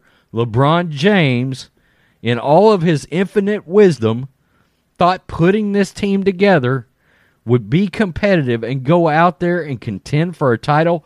I still I still will always say I would have rather had LeBron, Brandon Ingram, and Kyle Kuzma on this team together. Okay, a couple of youthful pieces along with him as a player, and then there you go. See what you can do. But they went out, got Anthony Davis. Well, he's he's Mr. Glass for crying out loud. He can't stay on the court. And then you go get this ball hog in Westbrook. It was a disaster waiting to happen. Um, tell me what you think, black and white sports fans. Man, the Lakers are trash. Peace. I'm out. Till next time. Thanks for watching the show. Be sure to like, comment, and subscribe. Be sure to tune in next time on Black and White Sports. You're tuning into Black and White Sports on YouTube. The no holds barred truth on sports. The main event starts now. Black and white sports fans, we're going to be talking about two of the greatest quarterbacks of all time Tom Brady, who I think is the GOAT, and Peyton Manning, number five on my list. They had the greatest quarterback rivalry of all time. And I think it's safe to say that we will probably never ever see that rivalry again. But however, Tom Brady and Peyton Manning are actually pretty good friends. They are. Now, Tom Brady announced his retirement a week after he lost to the Rams in the NFC divisional round. Caught a lot of people by surprise. I didn't think that Tom Brady wanted to retire. And of course, I was right about that. But he retired without actually saying he was retiring.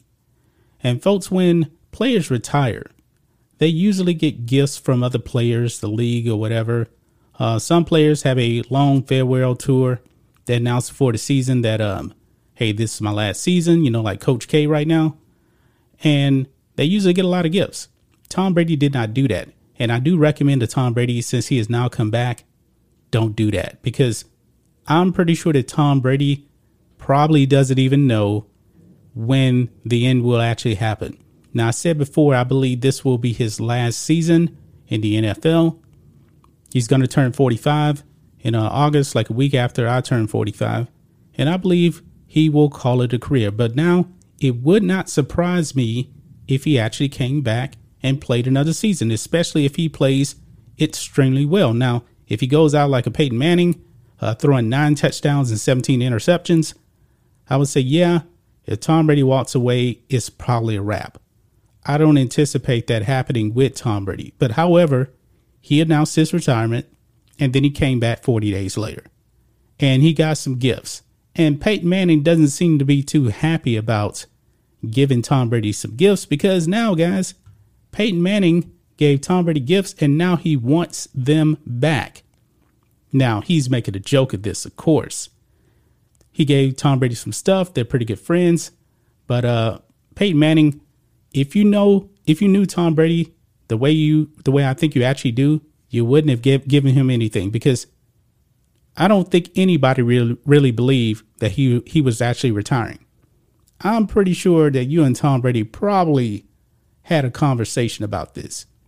Now, me myself, I have never talked to Tom Brady, and even I knew that he was coming back. All you had to do was look at his quote unquote retirement tweets he never mentioned the word retirement. He never thanked the Patriots. It was more of a goodbye to the Bucs than anything, even though he's going back to the Bucs now. But uh check this out. It says here on the on the New York Post, what happens when you give a retirement gift to a person who decides to unretire? That's what Peyton Manning wants to know. Manning decided to send Tom Brady a bottle of wine with a two page letter to congratulate him on his legendary NFL career. That, however, was before Brady unretired fairly quickly in mid March and announced that he was returning to the Buccaneers. Now, I'm pretty sure, guys, that uh, Peyton is pretty rich. He probably gave him like a Dom Perignon or something. It was probably not any cheap wine. Now, if he was actually anticipating, you know, that uh that Tom Brady was going to unretire, just send him send him send him a um a cheap wine cooler or something like that, you know. But a two page letter, he probably gave a little bit of thought into that to his main rival. But he wants it back now. Manning, who told the story at an event hosted by the Mint Collective on Saturday, said he wants the 44 year old Brady to give him back the gifts. Quote, I want the letter back, Manning said. You got to read all these nice things. I want it back. I want the bottle of wine back too. Now, it was a complete joke. Uh, Peyton Manning is a funny guy. Him and Tom Brady are pretty good friends, but I did find it very interesting that um, he said he wanted it back. Maybe he's not joking, but more than likely he is joking because Peyton Manning may actually want it back because he can actually save that stuff for when Tom Brady actually does retire. And the way Tom Brady is, man, it actually, I could even be wrong about next season being his last. He could actually, he may actually really be thinking about playing a 50, which would be a stretch right there. Really, really would. I mean, by the time Tom Brady actually retires, Peyton Manning may be in a wheelchair or something like that. I don't know. But uh, I thought this was kind of funny, guys, that uh, Peyton Manning, joking around, he actually went out and bought wine for Tom Brady for his retirement and wrote a letter. And I'm pretty sure he actually cares more about the letter because that that actually puts more thought into something. You know, a 22 year NFL career, that's a long time. You got to summarize all that up in um a two page letter. He gave thought to that. The wine, probably not so much, even though the wine definitely probably costs more than um, some paper. But that's just my thoughts on this. What do you guys think of this? Black and white sports fans, Peyton Manning. I wouldn't hold my breath on actually getting that wine back. Now, Tom Brady, I don't even think he drinks, but hey, maybe he's a wine collector. I highly doubt that you will get that uh, letter back highly doubt that you will get the wine back. Um, maybe he'll let you borrow one of his uh, Super Bowl rings or something. He has so many of them, you know. So, anyway, guys, let us know what you think about all this in the comments. Make sure to subscribe to Black and White Sports, and we'll catch you next time. Thanks for watching the show. Be sure to like, comment, and subscribe. Be sure to tune in next time on Black and White Sports. You're tuning into Black and White Sports on YouTube. The no holds barred truth on sports. The main event starts now. All right, Black and White Sports fans, we need to talk about the Lakers because I put up a video last night how they actually blew a 23 point lead to the Pelicans and lost that game.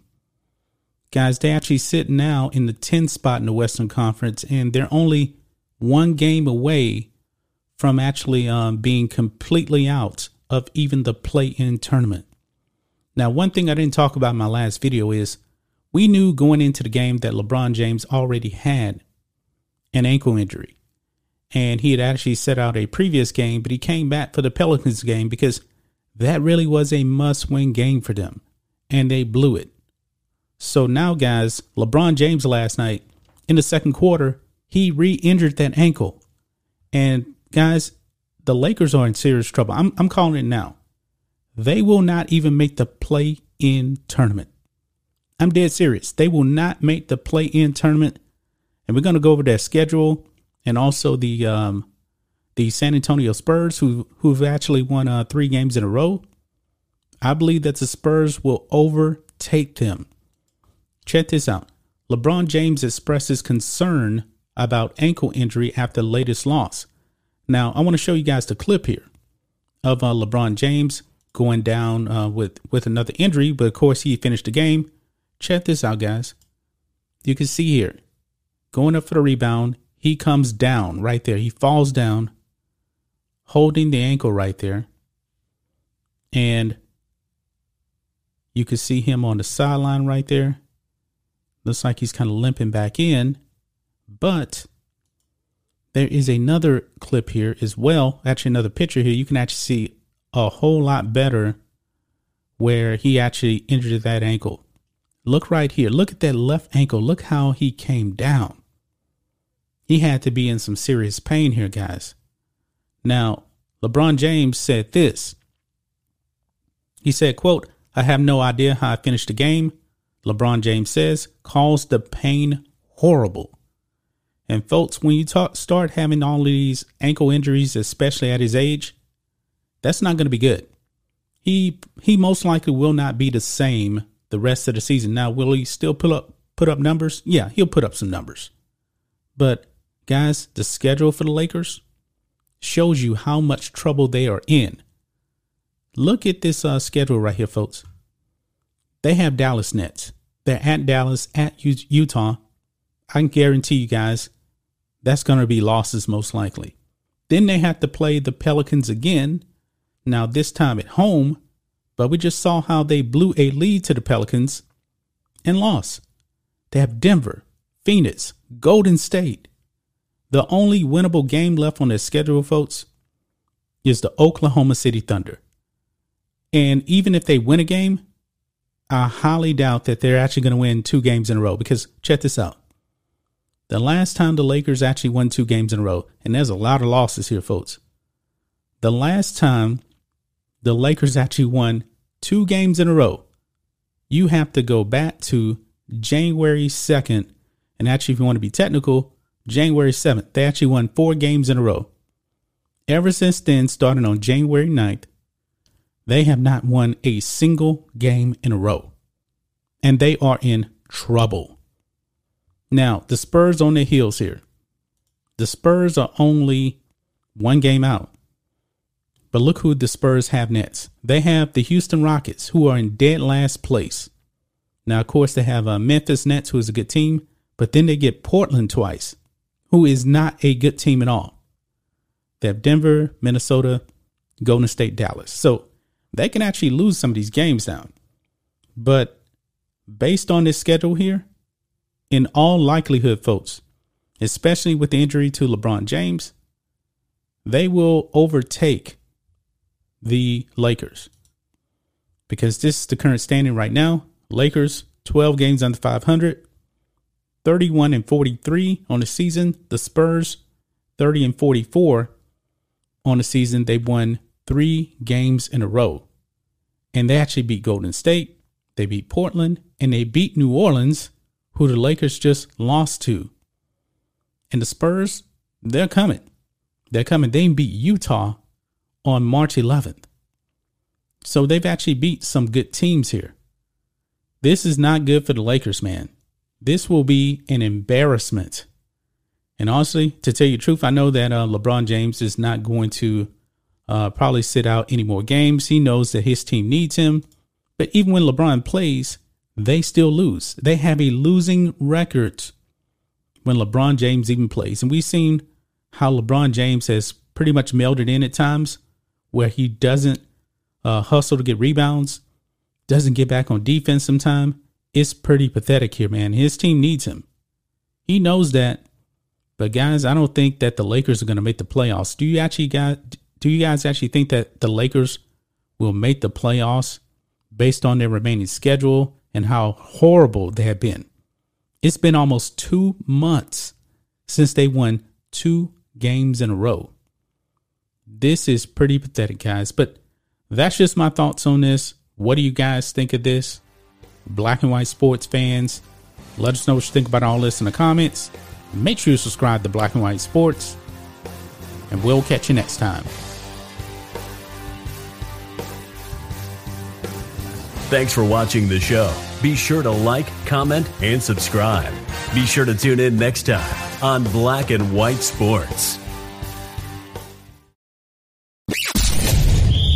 You're tuning into Black and White Sports on YouTube. The no holds barred truth on sports. The main event starts now. All right, black and white sports fans, we're going to be talking about Steelers head coach Mike Tomlin in this video. As you guys know, Mike Tomlin hired the fired Brian Flores to be the senior defensive assistant on the Pittsburgh Steelers. Now, when Brian Flores was hired, I think a lot of people were wondering, like, wait a minute, what? He's getting this job right here. Now we know that um, Brian Flores was in the running for the Houston Texans head coaching position, and they actually hired Lovie Smith, who is a black man, and the Miami Dolphins, who let go of Brian Flores, they hired a biracial Mike McDaniel.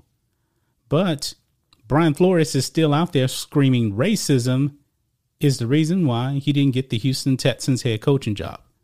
Now, Brian Flores is a complete moron. To me, he really has no standing as to why he is suing the NFL. I mean, these minority hires have just proven that Brian Flores is not very credible. He is the new Colin Kaepernick now of coaching. And Mike Tomlin has come out and admitted the real reason why he hired Brian Flores. This was not a football de- decision whatsoever as to why Mike Tomlin hired Brian Flores. And Mike Tomlin has pretty much come out and admitted that. Check this out, guys. Over here on Pro Football Talk, Mike Tomlin hired Brian Flores so he, quote, didn't feel like he was on an island, close quote. So this was not a football move. This was really a sympathy move, it seems to me. It says here the moment Brian Flores filed his lawsuit against the NFL and three of his teams alleging discrimination in the hiring process, it appeared his coaching career was finished. Steelers coach Mike Tomlin threw Flores a lifeline, though hiring Flores as an assistant coach. And this is the reason why he actually was hired here.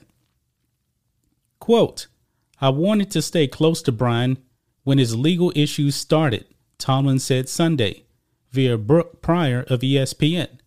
I just didn't want him to feel like he was on an island. From a coaching fraternity standpoint, I owed him that.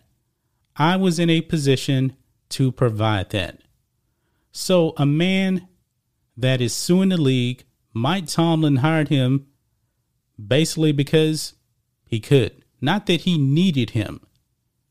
Folks, Brian Flores, man, is really, really despicable, man. He really, really is. This man just got a job just because Mike Tomlin, it seems like he just, I don't want to say he necessarily created a job, but he basically, I guess, created a job for him. That was it. He just didn't want Brian Flores to be out there on the sidelines. Now, Brian Flores is definitely going to cash in one way or the other. He may even get another head coaching opportunity. Maybe he will. But the way he the way he did the Houston Texans, saying that they didn't hire him because of um him suing the league without any evidence whatsoever, I believe that's a disservice and uh, disrespectful to Lovie Smith, who has been a very good coach in the NFL for a long time and he so happens to be black. But Mike Tomlin, you only hired him strictly because you felt bad for him? Really? That seems about about it right there. I mean, Mike Tomlin is one of the best head coaches in the NFL, and he has a very, very good reputation. So I guess if Brian Flores was going to uh, get another opportunity, he could do it with the Steelers. But man, Mike Tomlin, he was to me, he was better off not even coming out and saying this.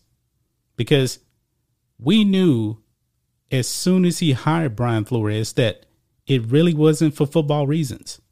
And Tomlin has come come out and said that, guys. Th- this is interesting right here. This was a sympathy hire and nothing more. Will Brian Flores provide some benefit to the Steelers?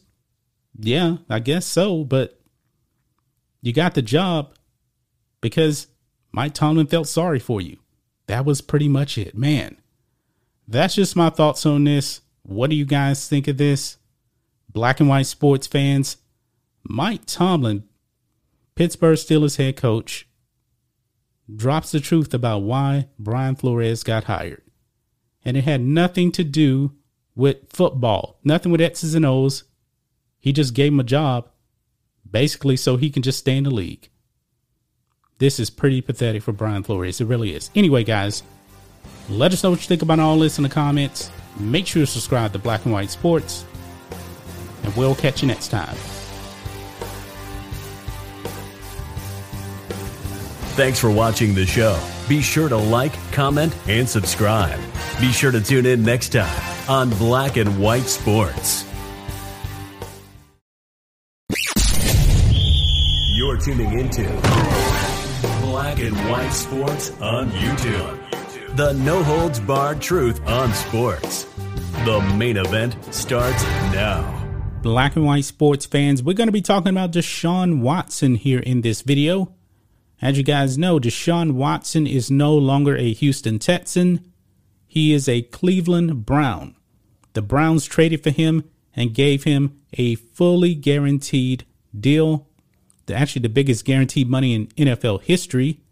And they also helped him out to minimize the impact if and when a suspension will come to him if the if the NFL actually decides to suspend him. I believe that he will, but the impact is going to be pretty minor thanks to the Browns. Now, some people may be happy with the trade because he's an upgrade over uh, Baker Mayfield. Other people believe that the women were telling the truth and that Deshaun Watson is a guilty man, even though two grand juries have refused to indict him. Now, the Watson trade has had an impact on a Cleveland legend and that legend is Jim Thome, folks, because an announcement has been made from his wife. Check this out Jim Thome's wife, we're boycotting Browns over Watson trade, cancels season tickets. And she actually put it out there. I saw this uh, news the other day, and now we're covering it here in this video, guys. It says here Jim Thome's wife says the couple is done with the Browns following the Deshaun Watson signing, explaining she's asked the franchise to cancel cancel their season tickets. Andrea Thome made the announcement on her Twitter page following Watson's introduction ceremony last week, saying the sexual misconduct allegations against the new Cleveland quarterback were too much for her and her former MLB star hubby to ignore. Quote, very sad. After 40 years as a fan, but this is my line in the sand. Andrea said, I believe women, especially when there are 22 of them. That press conference did nothing to change my mind. Andrea claims she wrote a letter to the Browns explaining her decision and asking for a refund as the couple had already paid for the tickets. She's probably not actually going to get it back. I'm not really sure. She added that if the organization doesn't pay them back, she will sell off the seats in 2022 for charity.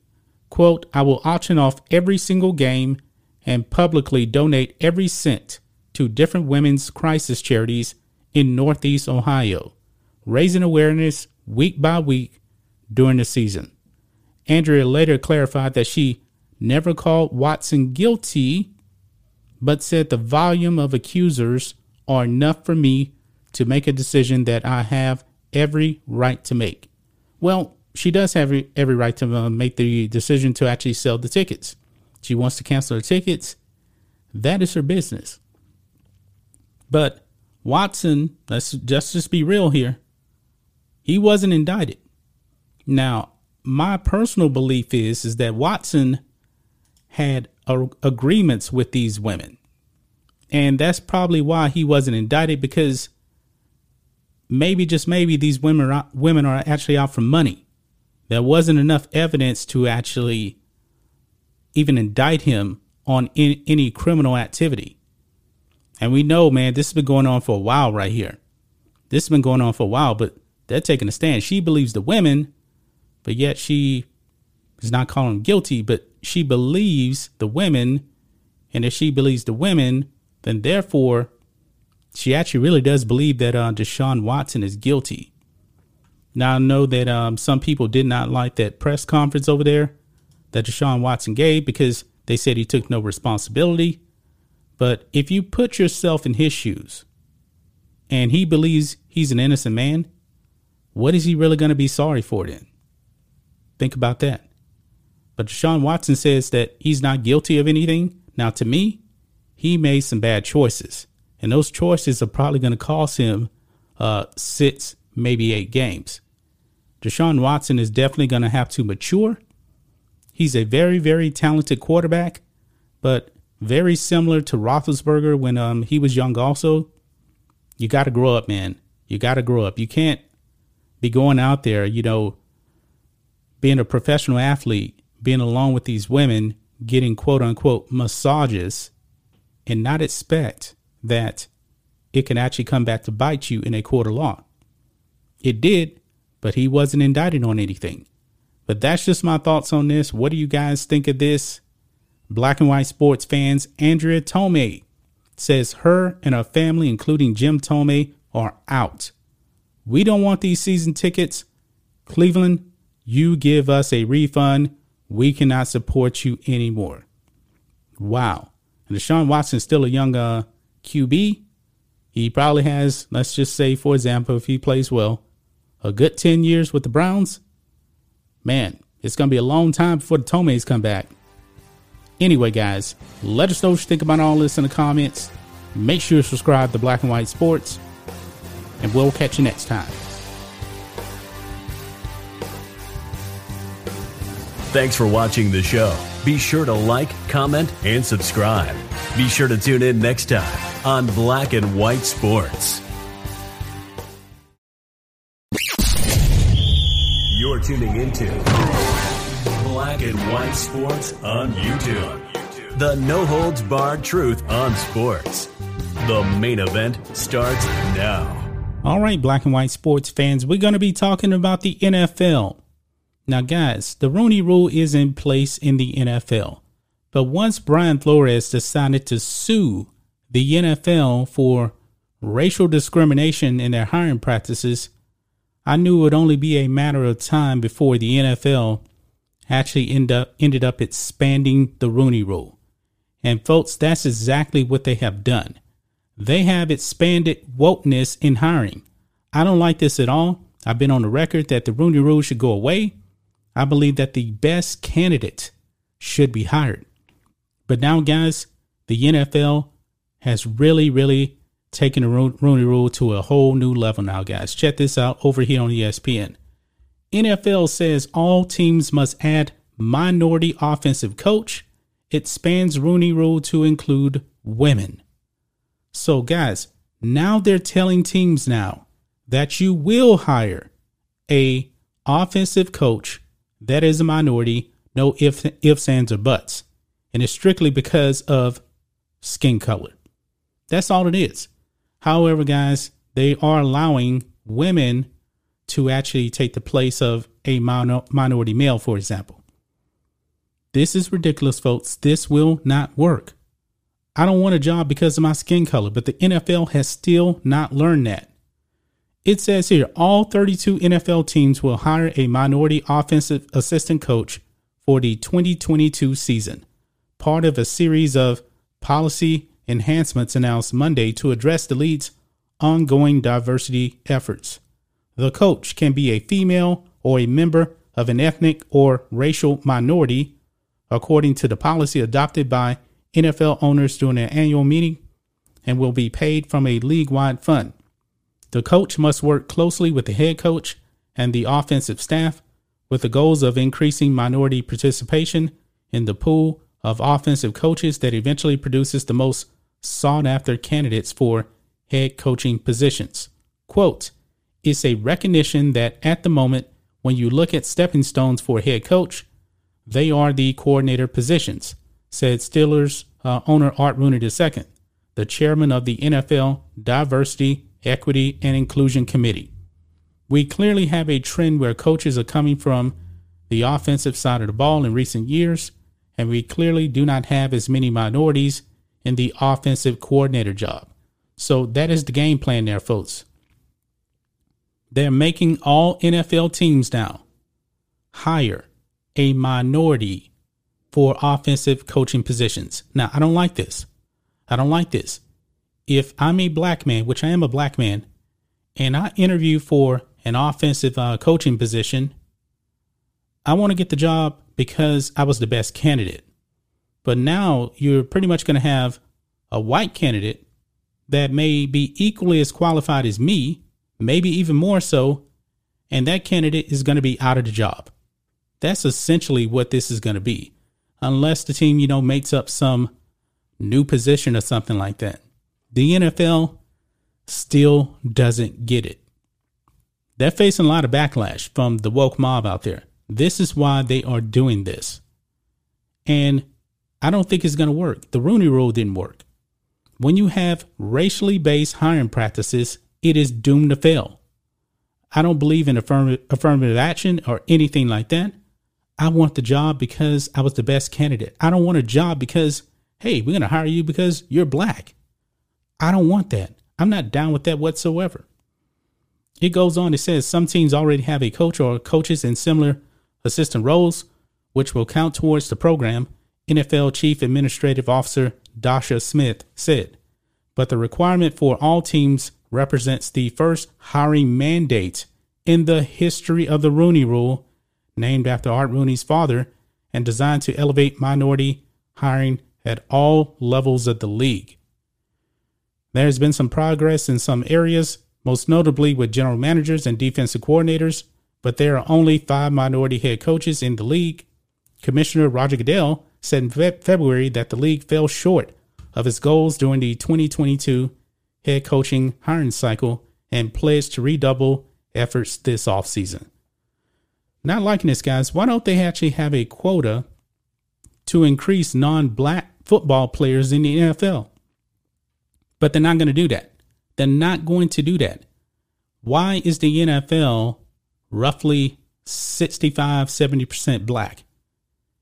It's not because those players are black, it's just because they were the best athletes out there and they got drafted and signed to a contract. Why can't the same thing go for coaching, general managers, and things like that? Why not? This is doomed to fail. In addition to the offensive assistant coach mandate, the league also added women to the language of the Rooney Rule at all levels. It will now read that women and or people of color, I hate that word, can satisfy the requirement to interview two external minorities for top positions including head coach. Women are not required to be interviewed, but they are now included in the fulfillment process. It is possible that a team could interview two white women for an open head coach position or to satisfy the Rooney Rule and then make a hire without ever interviewing a person of color. But from a practical standpoint, Rooney said that is unlikely. Now, honestly, I don't know how many women are actually going to get hired because I don't know how many women are out there uh, in the workforce looking for these positions anyway. There'll be some. I'm pretty sure there'll be some, but it won't be a whole lot, um, if you ask me. But guys, what do you think of this? This is not good. This is not good. This is the Rooney Rule now on steroids. Racial based hiring practices now, and the NFL has now mandated that you will hire a minority. Every single NFL team, you will hire a minority. Now, one thing that I'm questioning now, they're talking about an ethnic minority. Now, what about uh, white Jewish men? I'm curious about that. What will the NFL say if a team hires a white Jewish man? Are, are they considered an, an ethnic minority? I'm very curious about that. So let me know what you guys think about that in the comments below. But that's just my thoughts on this. What do you guys think of this? Black and white sports fans, man, this is bad. And it's only going to get worse, guys. It's only going to get worse pretty soon. There's 32 NFL teams. And I foresee this probably in the next um, five years, I would say it's going to get to the point, guys, where the NFL will probably end up mandating that half of the NFL head coaches are blacks or other minorities. I can guarantee you that, folks. It's coming. It's coming based on what they're doing with this.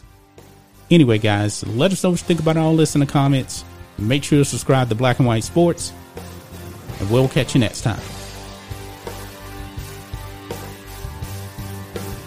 Thanks for watching the show. Be sure to like, comment, and subscribe. Be sure to tune in next time on Black and White Sports.